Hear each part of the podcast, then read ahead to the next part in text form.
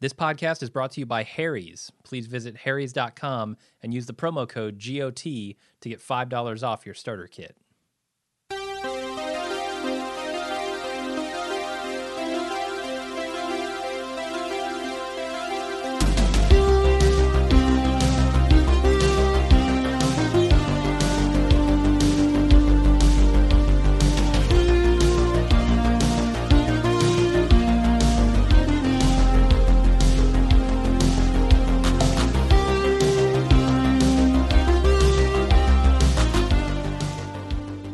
Game of Thrones podcast, the officially unofficial podcast for Game of Thrones on HBO. I'm Jim. I'm Aaron.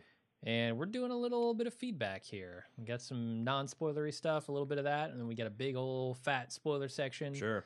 that Aaron's going to take over because I'm a spoiler virgin. Yeah, that's the thing. People might be confused. Hey, I thought this week was the spoiler cast. It is, but we have a little bit of non-spoiler stuff that uh, we want to talk about. Primarily about, uh, you know, we asked for fans' reactions to the books uh, being surpassed by the series. They're not Mhm. surpassed, being leapfrogged. Surpass seems to imply a, a difference in quality, Yeah, yeah. whereas it's more just a chronological displacement that's going on here. Mhm. But yeah, I'll talk about that for a little bit. Uh, you've obviously seen now that we've got new music. Um, I know that that will please some of you and probably displease some of you. I think it will please more people than it will displease. We I got just- a lot of hate mail. Sh- Yeah, we got a lot of people saying STFU. I like the Arya's prayer. the The thing is, is the Arya's prayer is uh, officially licensed to someone else, and Yeah. I'd prefer to use uh, music that we can get a license to elsewhere. So, like I said, I don't think it's going to please everybody, but we were able to secure uh, the rights to use a little bit of uh, the track you just heard, which is the '80s TV theme remix of Game of Thrones, which I thought was appropriate. I'm loving it. Yeah, I love it, man. aka uh Throne Wolf okay. because yep. it's kind of like an air a very airwolf theme. Night Throner. And I reached out to Highway Superstar, uh, which is the guy who uh, the group that composed this rather, and they graciously agreed to let us use a portion of it for intro and outro music. So really appreciate that. You can find the this particular track, which is also in the show notes. It takes you right to the track uh, on SoundCloud, but you can also get to their SoundCloud site at soundcloud.com slash highway superstar. It's all one word spelled exactly how you'd think it's uh, spelled.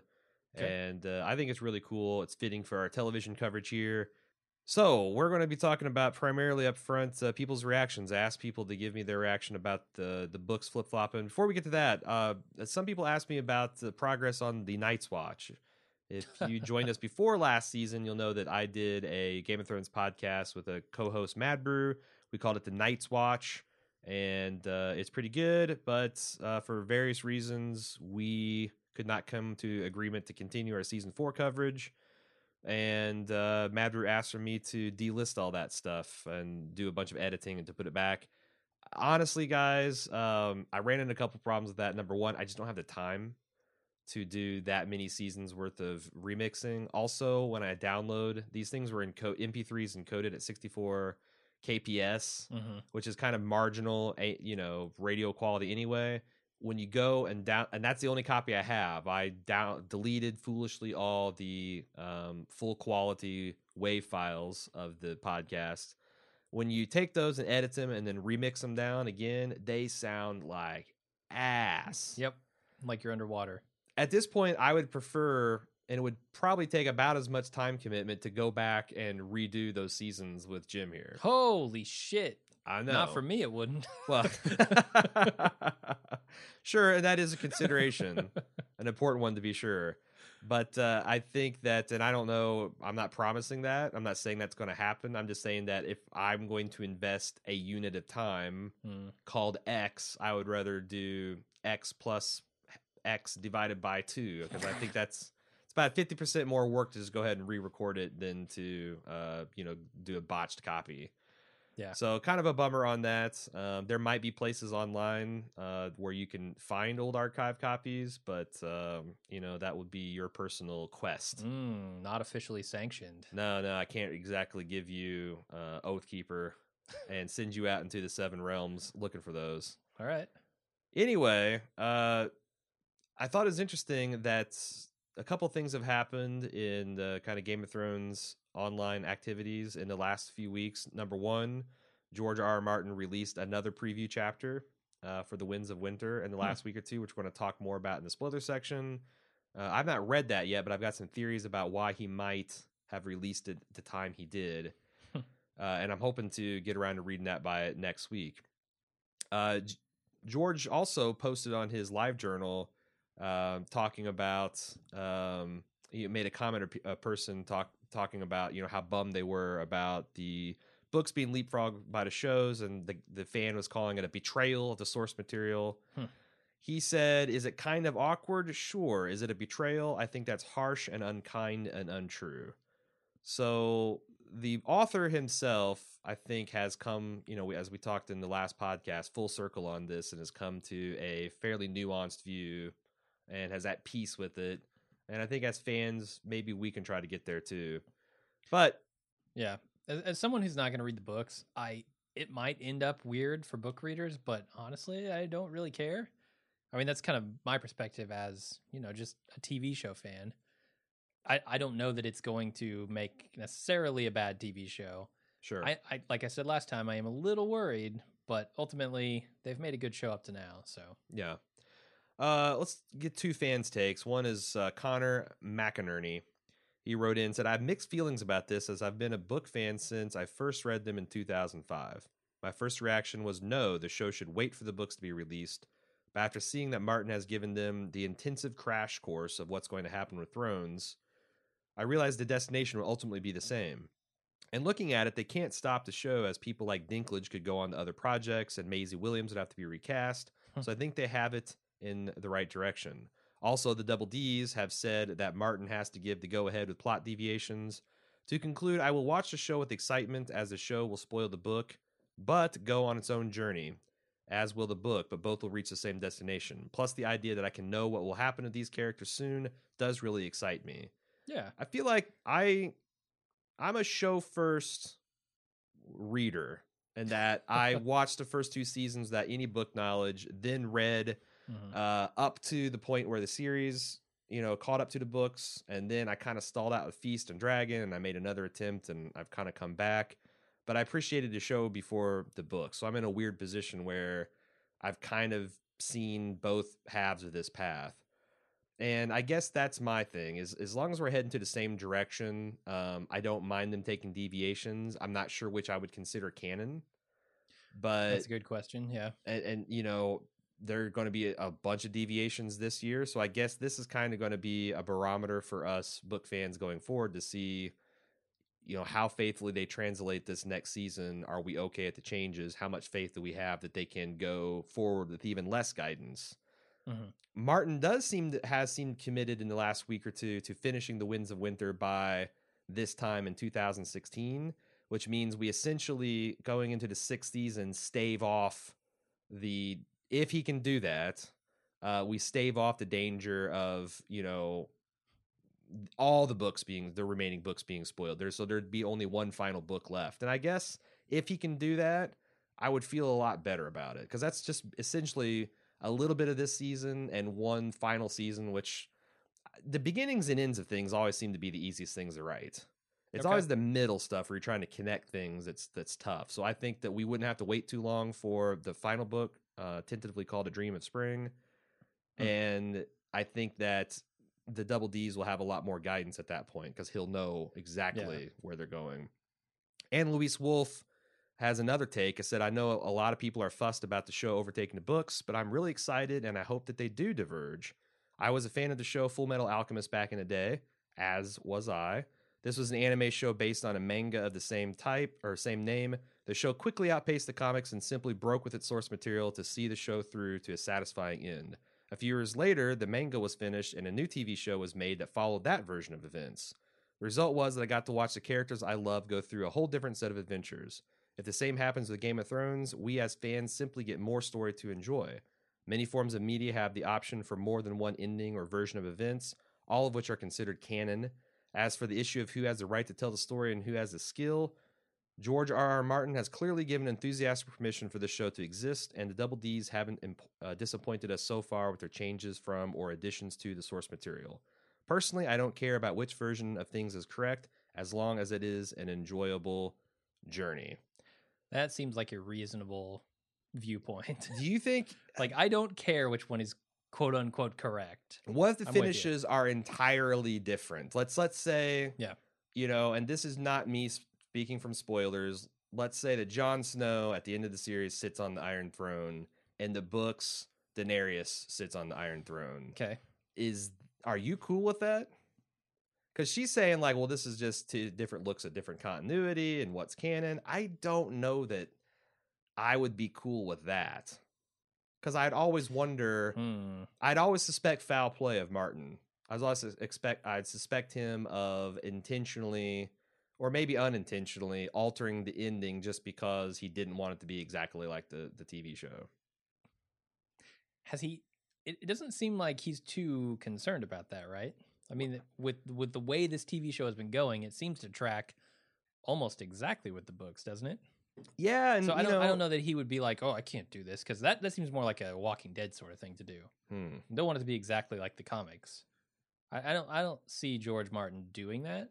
I don't have a good handle on his personality because like last year Yeah. all his interviews seemed angry and petulant about this topic and now all of his interviews are kind of conciliatory and accepting. And I don't know where that's just a Mm. natural reaction when your child is being taken from you or Yeah. th- that's your first instinct to feel that way or whether uh, HBO and the Double D's put a bag over his head and took him uh, to a glacier in Iceland and uh, you know strapped him naked out into the white waste until he said he's going to get on script and drink the Kool Aid. Uh I don't I don't know.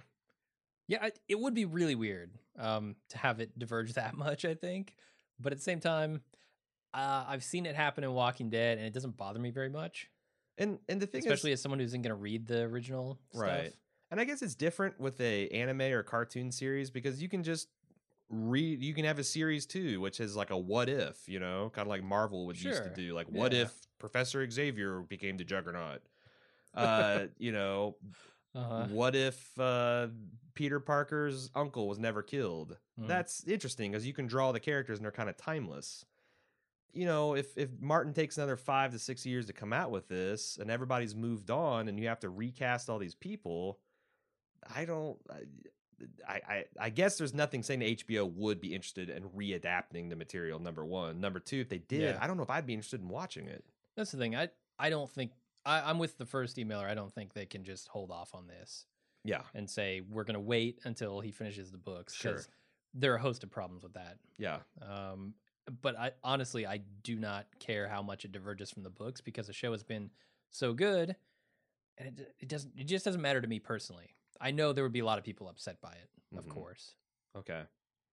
All right. Well, that is kind of the non-spoiler section. Um, before we get into the official spoiler section of the podcast, we have an official sponsor We do. for the podcast this week. Would you care to tell us about it? Because I'm gonna have to uh, kind of be like you in the spoiler section, recuse myself. Yeah. What are you shaving your face with these days? Nothing. Nothing. Not a thing. What did you used to shave it with? Just boring household razors. The last time I shaved, which has been years ago, I was using a like a Don Draper era classic double edged Merkur razor manufactured in Germany Ah, and some kind of Israeli blade. that sounds pretty good. Yeah, it's pretty good. it was it it, it was uh, you know uh, a retro. Um, it was cheap. It was effective. What was it made out of Valyrian steel? It was not made out of Valyrian steel. All right. Well, neither are the razors that I'm going to talk about, but I thought it was a good joke. Uh, Harry's is our sponsor this week, as you know from the top of the show. Only three Smiths authorized the entire world to rework the Valyrian steel And into razor blades. they're all German. they're all German. None of them work at Harry's. No, uh, no, they all do. They all do. Um, so Harry's is kind of awesome. I've been using them for a couple, couple, three months now. hmm um, and they they have really really good quality products. Like I've tried other mail order razor products; these are way better, way better, both in presentation and feel and everything. Um, they have a deal right now where you can get a starter kit from them for not fifteen dollars, not with our code. With our code, you get it for ten bucks. That Holy includes shit. the handle, three razors, and your choice of either the shaving gel or the shaving cream. Mm. Um, so which, whichever you prefer there. I, I don't know what that's made out of. That's probably made out of some kind of dragon something. Wildfire. No, no, I wouldn't want to put that on my face. Definitely not wildfire in those bottles. Uh, but I, I really like the stuff. I, it's really just a quality product. It's you can feel how well made it is when you hold it. Uh, way better than those other places. Trust Uh-oh. me. Uh, so right now, if you go to harrys.com, H A R R Y S.com, and use our code GOT, you can get $5 off that starter kit. So it's only 10 bucks. It's 50%. That's a big, big, actually, it's 33% off. But, you know, I'm not actually. I percentages elude me. okay. I don't. I'd never forged my chain at the the Maester's uh, Tower Citadel for uh, Mm. mathematics. All right. But do you know all about wildfire on your face, apparently? Sure, yeah, I got the Valyrian the Valyrian link on lock. It's good stuff. It's it's really high quality products, um, and they're cheap. I can And vouch for it. Jim's They, face. they always is- have free shipping too. So Jim's face is slick as a wet baby seal. sure. Har har. All right. So check it out. Harry's.com. Use the code GOT. Get $5 off the starter kit. All right. Well, thank you, sir. I will dismiss you from service, and uh, we Oh, will play right. The uh, fantastic Highway Superstars '80s remix of Game of Thrones. Maybe I could just sit in this one time on this gigantic spoiler section. No, No? no. Ah, it's one of those things where it. it's like uh, once you stare at the sun, you're blind, and you can't, All you can't, you can't see again. Fine. I'm out of here.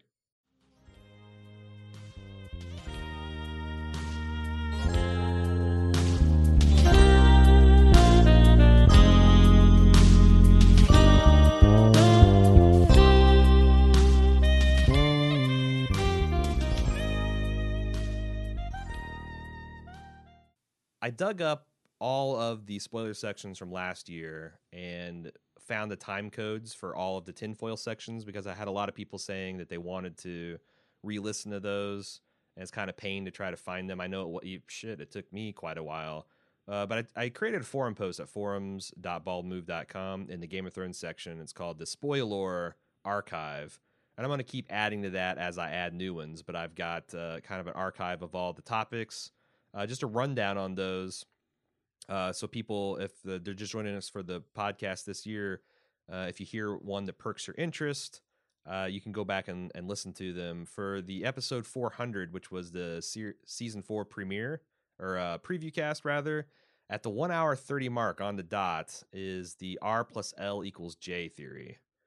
Um, at 401, one of my personal favorites at the two hour, nine minute, 10 second mark is the Roose Bolton, aka the Roose is loose, aka Spruce Roose, aka Bolton, aka Roose Bolton Vampire Lord theory.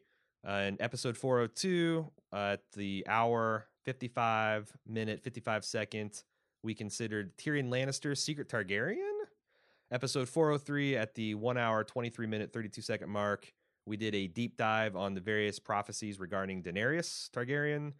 404 at the one hour 29 minute 20 second mark, we talked about the wall, the Night's King, and rethinking the motivations of the others. 405 at the two hour 35 minute 20 second mark, we talked about Cersei's prophecy, uh, the Valonqar, and all that uh, business, the identity of said Valonqar. Uh, 406 at the one hour 50 minute 50 second mark, we talked about the Gravedigger theory, aka get hype. Uh, 407 at the one hour 57 minute and four second mark, we talked about the first part of the Grand Northern Conspiracy, which I'm thinking about revisiting this year. There was a third leg of that theory that I did not consider because, well, a lot of a lot of reasons. Uh, I thought it was the least plausible one, or the one that was most kind of just based on. You know, by the time I started getting an article ready to do the spoiler section, I kind of started talking myself out of that leg of the theory. But I think I might have another go at it and, you know, do a video on it with some maps and the, the kind of do a whole overview of the entire Grand Northern Spe- Conspiracy because I do think it works better when you can kind of see the locations involved and where these things are actually happening. Uh, and 408 at the one hour, 27 minute, and 40 second mark, uh, Grand Northern Conspiracy Part 2. Uh, 409 at the one hour, 44 minute, 10 second mark, we talked about Jaqen H'ghar, Sand Snakes, and the Citadel, and how those are all coming together in Dance of the Dragons.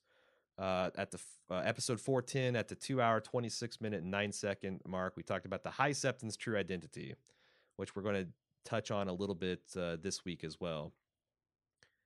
Uh, first spoiler take, or actually, no, sorry. Um, yeah, first spoiler take is from Tyler S. Tyler Shumway, who has uh, um, I've been playing a lot of uh, Destiny with him of late. Uh, the Game of Thrones, or I'm sorry, the Night's Watch podcast. Jeez, in the Walking Dead podcast that uh, Jim and I do, I did a call for uh, PS4 Guardians uh, from the Destiny series because I just gotten into the game with my son and I was looking for guys to raid with, and I got a lot, a lot of friends requests. Um, it's cool to be able to jump on and play with dudes whenever I get a chance, which is going to be not a lot in the next two or three weeks. But if you want to get on that, you can go to destiny.baldmove.com to get my screen name and kind of uh, what I'm looking for and add me there if you're interested. But anyway, Tyler's been taking advantage of that, and he sent in an email to kind of recap of season four and has his thoughts and speculations for series five, season five. He said, I just finished rewatching season four and wanted to gather my thoughts before the new season. Um, he said, Arya, we leave her at, at the end of season four with Arya walking away from a dying Sandor, Clegane, and sailing off to Braavos. I'm thinking her training in the House of Black and White will be pretty straightforward adaptation from the books. I feel her arc in Feast and Dance is by far the most concise and entertaining and won't require too many changes. Then again, who knows what will happen if they go into Winds of Winter territory. I agree with you.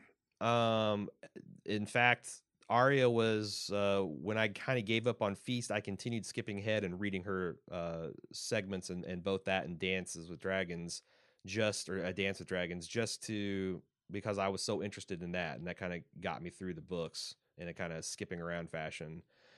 Um, one thing that I've been seeing a lot on Reddit is people speculating about how and why George Martin is releasing the Winds of Winter chapters that he's doing. And if you'll recall, before last season, he released the Mercy chapter, the preview chapter, uh, which blended a lot of what actually happened with her and uh, uh, Sandor at uh, the inn, where she in the book in the TV show murders uh, Polliver. In the books, in the Mercy chapter, she murders uh, Raff the Sweetling in a much very similar manner. And a lot of people are speculating that George is trying to stay ahead of the show at least a little bit. So when there's signature moments in the series, he can drop a preview chapter that kind of covers some form of that. So the book readers can not, if they're really passionate about it, can avoid being spoiled by the show. They're essentially spoiling parts of the Winds of Winter uh, to do that. But if you, again, if you feel like this is George's story to tell, that's something you can do. Um, he just released a Sansa chapter uh, less than two weeks ago, before this season, a lot of people speculating, you know, we talked in the spoiler section last year that we're kind of at the end of Sansa's story or very close to the end uh, by the time we got out of uh, the last season. If we plunge forward with her, we're going to be getting into winds uh, of winter territory.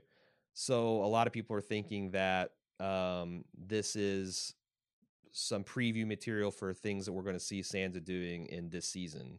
And I kind of like that. Um, if there is another chapter or two that drops that covers some other topics that we'll be getting into this season, you know, we'll talk about that on the Spoiler uh, podcast. But um, I'm pretty excited for uh, to see how Sansa progresses.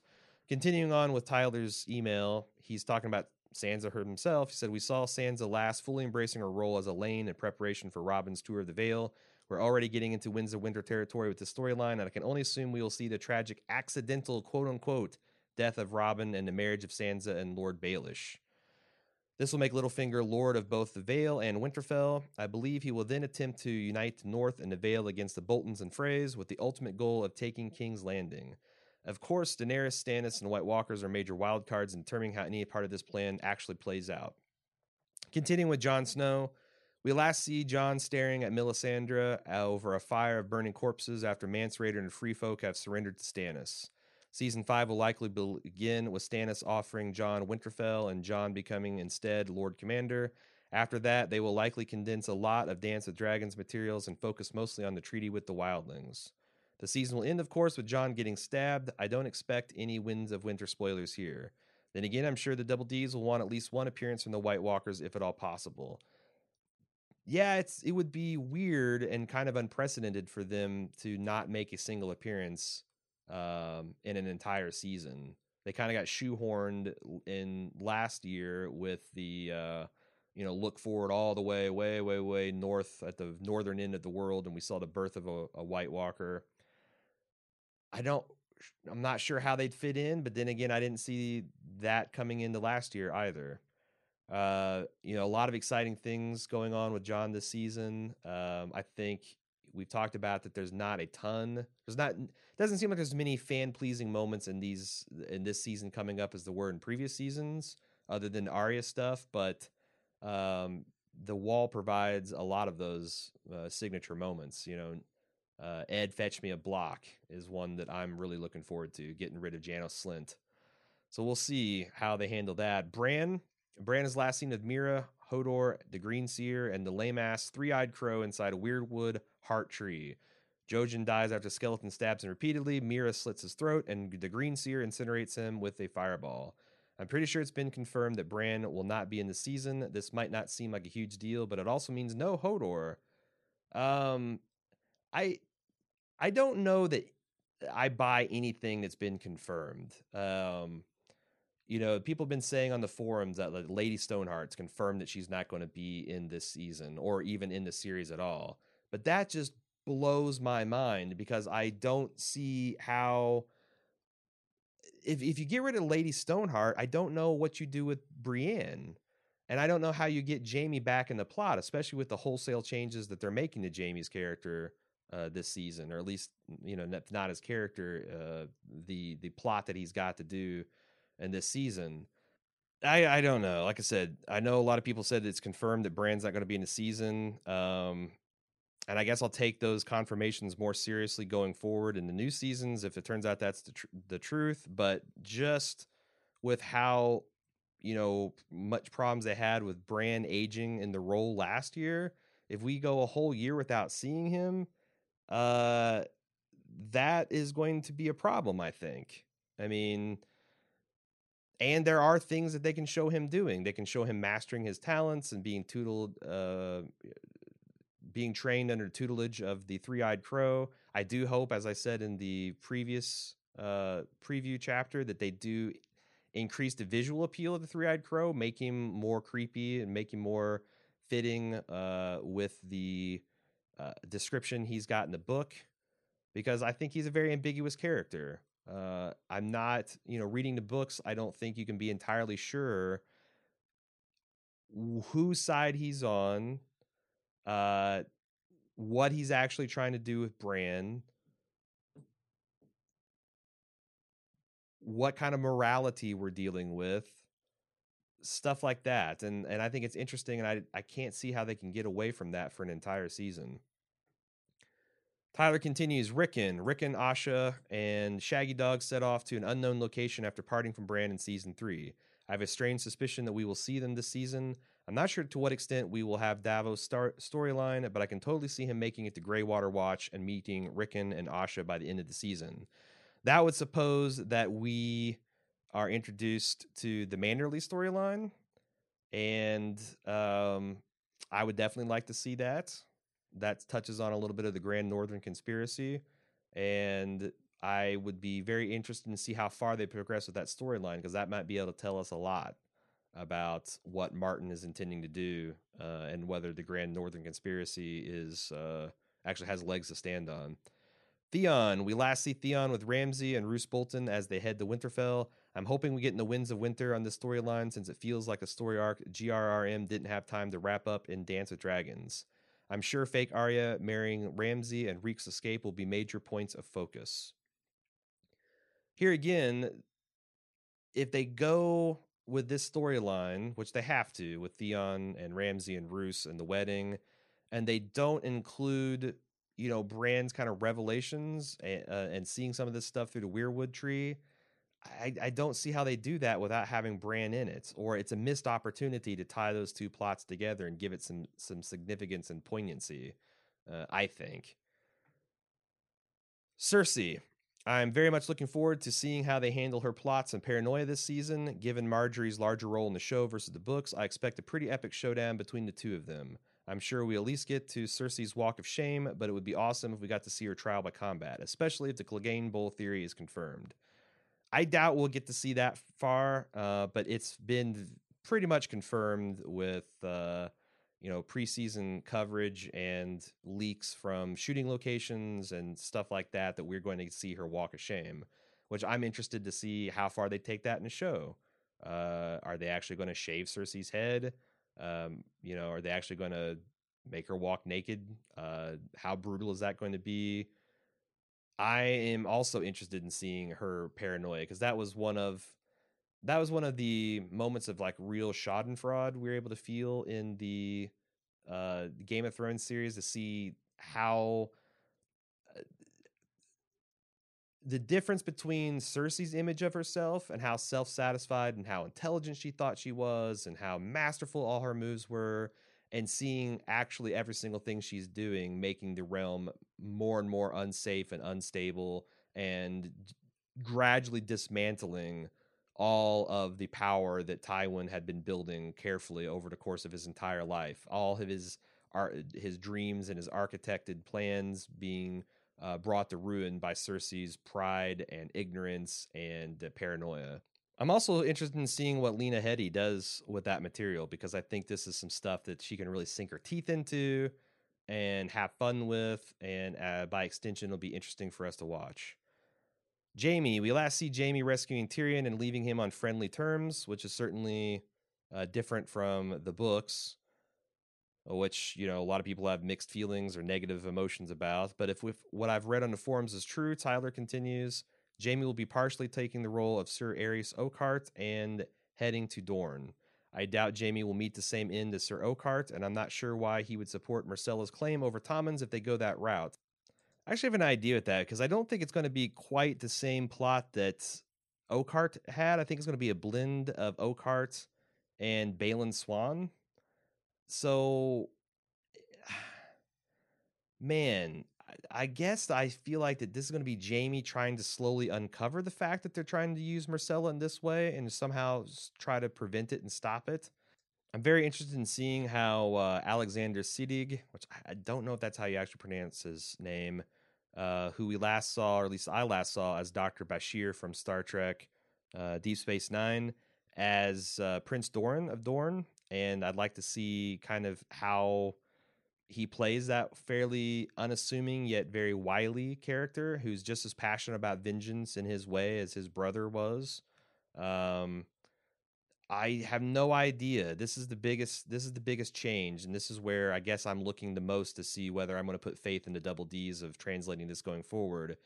If they can r- fundamentally change what Jaime is doing this much in the television series and manage all of that plot in a believable way, then I will be a lot more excited and a lot more relaxed about the end seasons as they fold going forward than I am right now, which I'm kind of nervous and afraid. Uh, he continues, uh, if they do change the plotline completely, that it wouldn't over. Wait. He continues, for all I know, he could travel with Quentyn to Meereen and steal one of Dany's dragons. This change actually makes a lot of sense, though, since Jaime's victories in a Trident can easily be cut from the larger story, and he can still meet up with Brienne before the end because her arc this season is also up in the air. Uh, I mean, he can go to Meereen and try to steal one of Dany's dragons. Um, I just, you know, that again, the only problem I have with this is it makes me question with Dance of Dragons and Feast of Crows being such a huge book and so sprawling. If they are able to consolidate this, it essentially tells me, and they're able to get rid of Lady Stoneheart, which again I'm I'm not fully believing in. They're able to excise that much from these books and not change the storyline. It makes you wonder what the hell is the point what the hell is the point of Jaime's wandering through the Riverlands, uh, bringing the king's peace? What the hell is the point of Brienne's quest for uh, Sansa and Arya? What is the point of sicking Brienne back on Jaime, and how are they going to make all this stuff work together like that? I, I don't. I don't know. I don't know. That's those are the things that make me nervous. He continues Tyrion. We last see Tyrion in a box sailing away with Varys after killing Shae and Tywin. I expect some major condensing of this arc. I'm sure we'll start in Pentos with Magister Illyrio. Uh, he'll then meet Jorah shortly after that. They'll be sold into slavery and escape by joining the uh, Second Sons. Given the absence of Penny at Joffrey's wedding feast, I doubt she'll be in the show. I'm not sure how long Varys will stick with him. IMDb indicates that they are together at least till Volantis. That's interesting too, because I've also heard it's confirmed that they're getting rid of the Aegon uh, and and uh, Griff plot lines of the books, which again, um, that really consolidates Tyrion's path, as he points out. But on the other hand, that's a major point of the books. It's also a kind of, if you listen to the uh, tinfoil sections last year on Dany's prophecies, it's something that's really foreshadowed and a major part of uh of the overall arc of what I think Martin is trying to do when everything hits the fan in Westeros. And again, I just don't know how this all works. I don't care if we don't get Penny. Um, I think Penny is an interesting character in the books because it's kind of, uh, um, you know, Tyrion feels sorry for himself as the son of Tywin Lannister and as his imp, but he kind of really sees what it's like for a dwarf in this in in the in the world if you don't have riches and fame to kind of shield you from a little bit of that. Like he's felt sorry for himself and felt like an outcast, but he's he gets to feel what that's really like from her perspective. And I enjoyed that, but I don't, you know, I don't think I mean, part of the reason he had to do that in a book is because, uh, you know, Tyrion kind of was a borderline unsympathetic, um, unsympathetic, unsympathetic character uh, coming out of the last season, as far as the books are coming out of uh, the the last the last book. I in the show, since he didn't kind of end things poorly with Jaime, um, and his revenge against Shae and Tywin is as portrayed as entirely justified.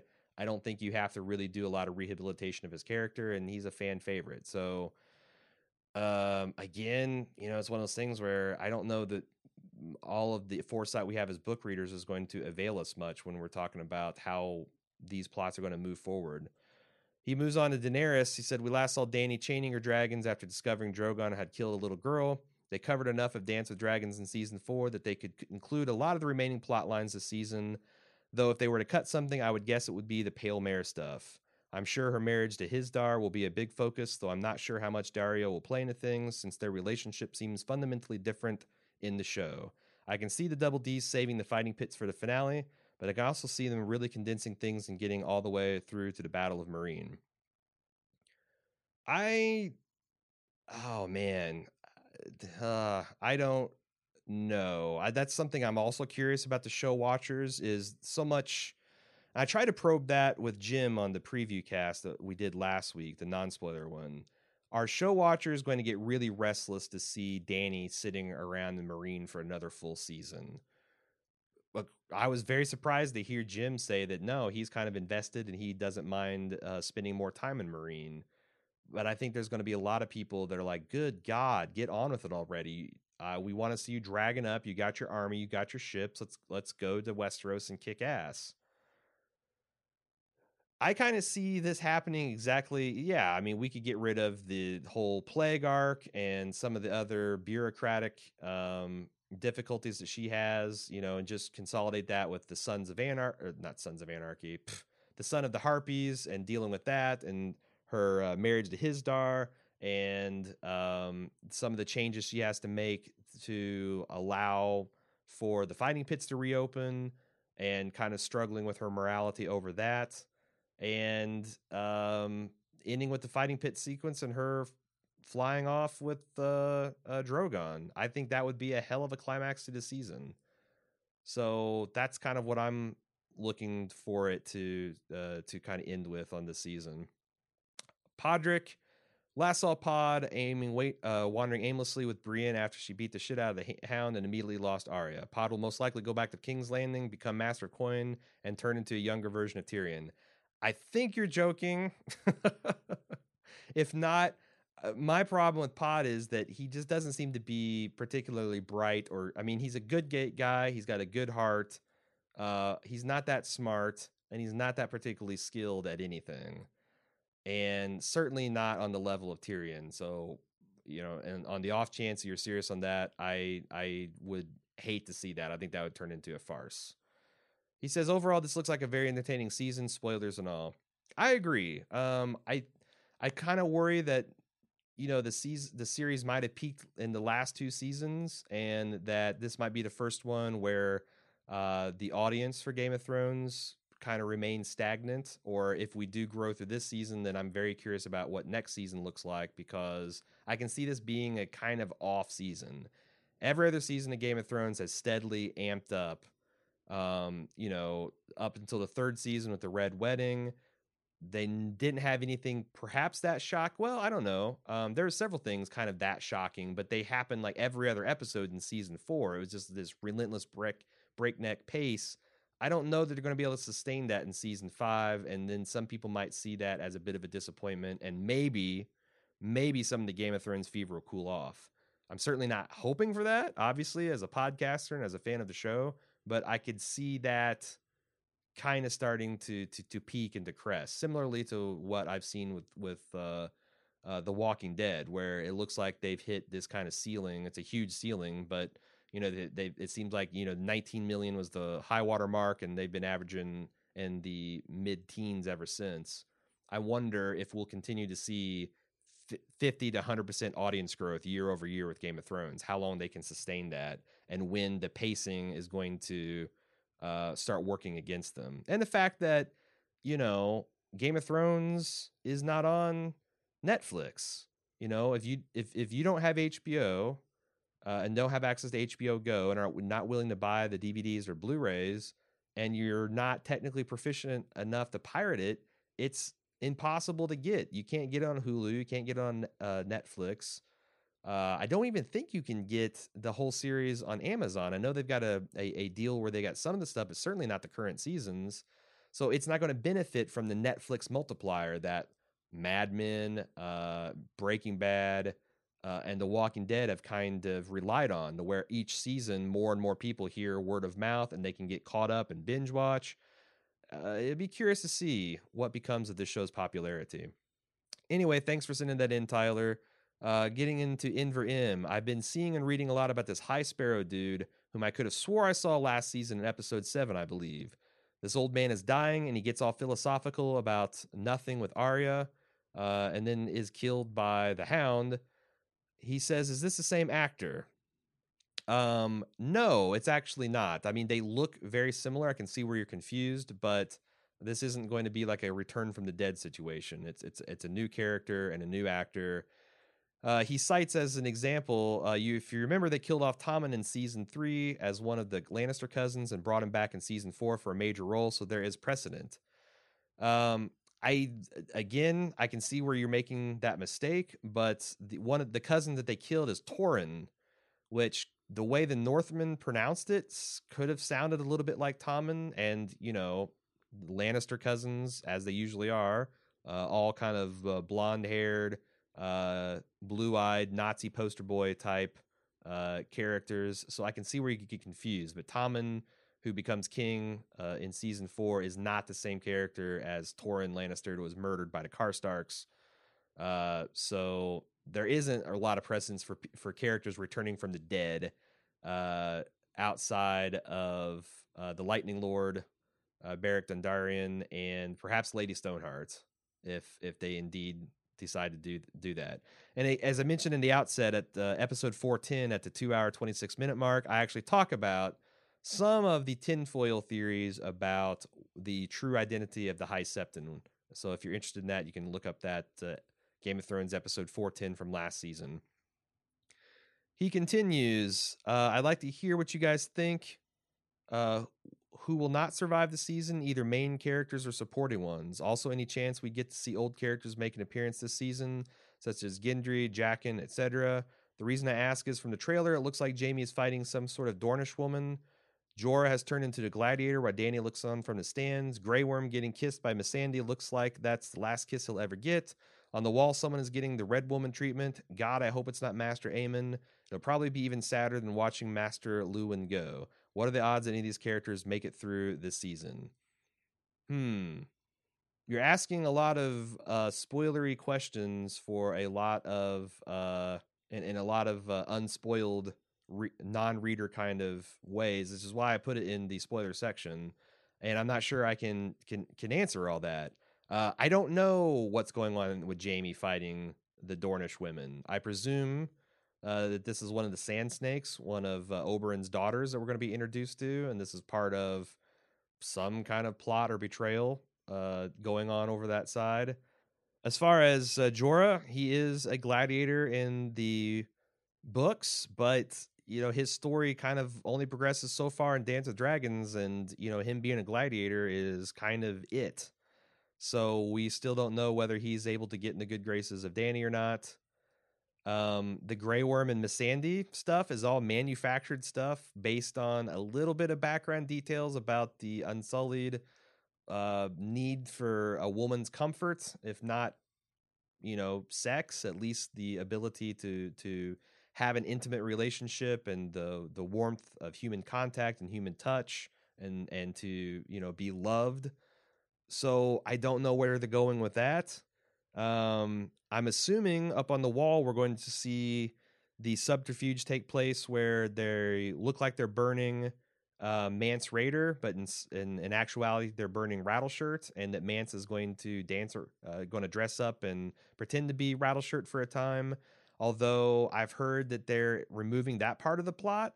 Uh, I, I, heard rumors that they're taking out the Mance Rayder section of him going to Winterfell uh, as as the bard and trying to rescue, as it turns out, fake Arya.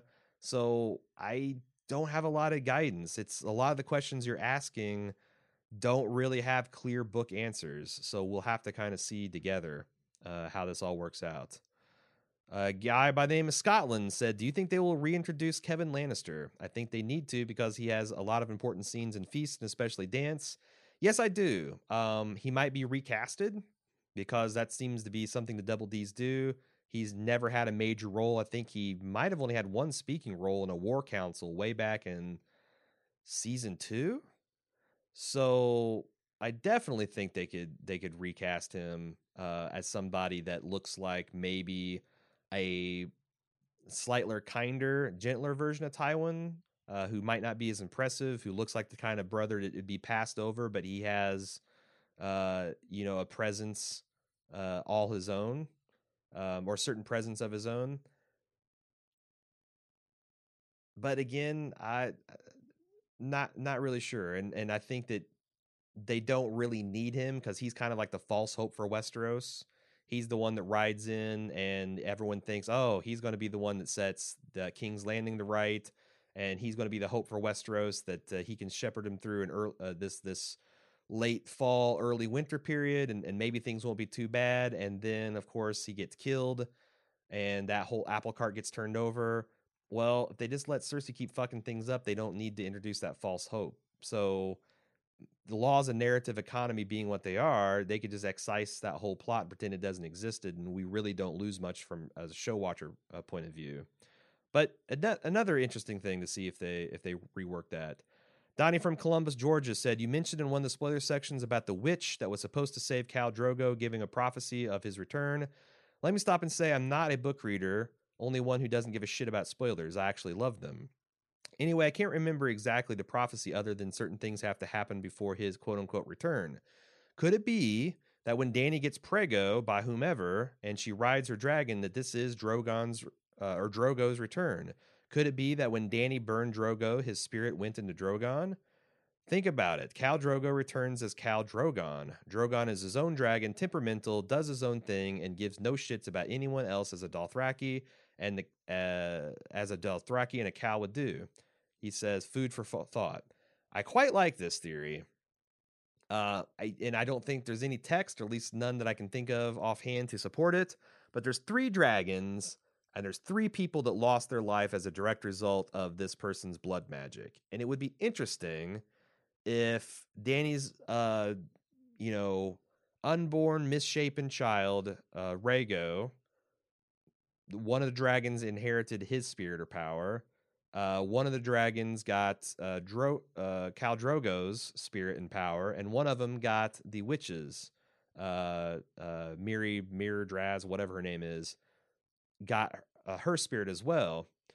Which, you know, it's like, okay, what's the point? It would be interesting insofar as what if one of the dragons actually turns out to betray Dany in some way? and that's significant for that plot. And it comes, it, it, it turns out that that fulfills, you know, a little bit of this this prophecy and makes that you know blood magic sacrifice more significant.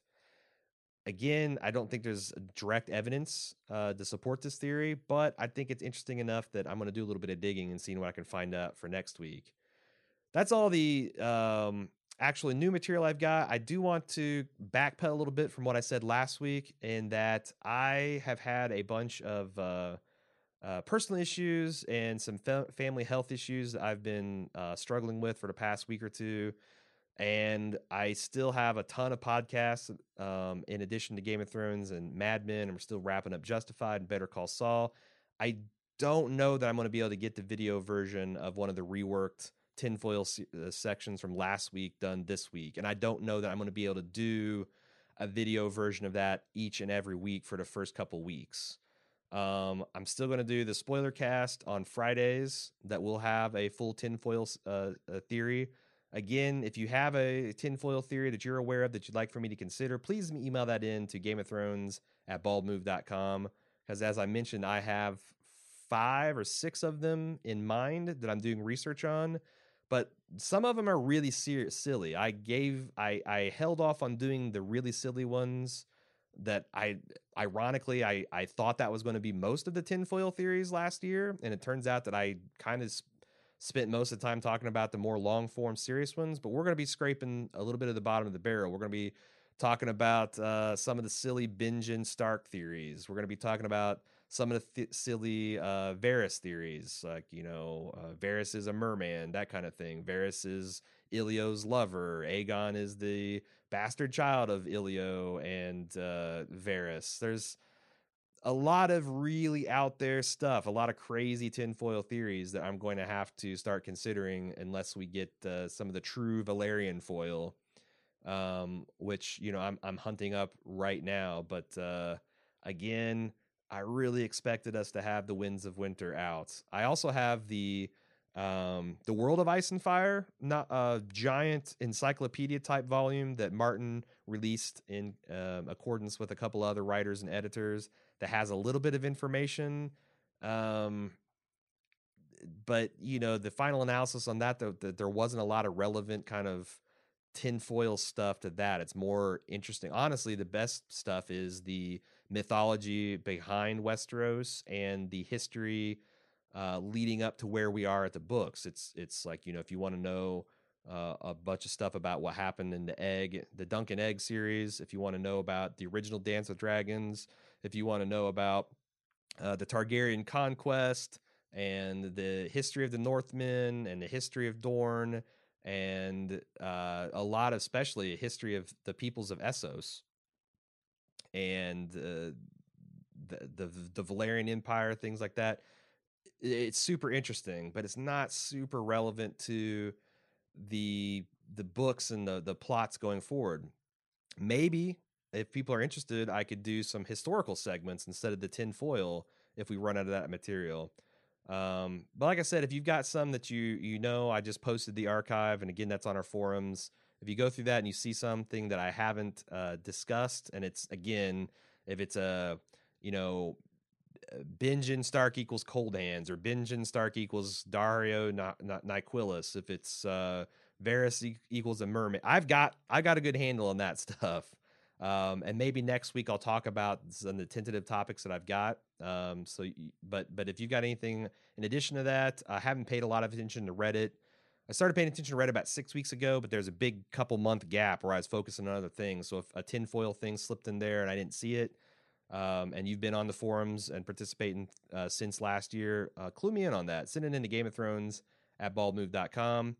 Super pumped for this weekend. I can't wait to see what actually happens. I'm I'm very anxious to actually get to the end of this series because uh, I, I, feel like I'm going to be holding my breath a lot as a as a book fan, uh, and there's going to be a lot of confusion, uh, probably a lot of fear, uncertainty, and doubt. Uh, undoubtedly, a lot of anger based on from what relatively minor changes have provoked in the fan base uh, in previous seasons past.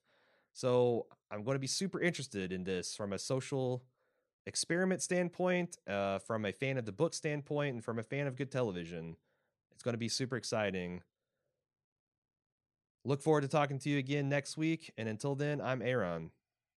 See you then.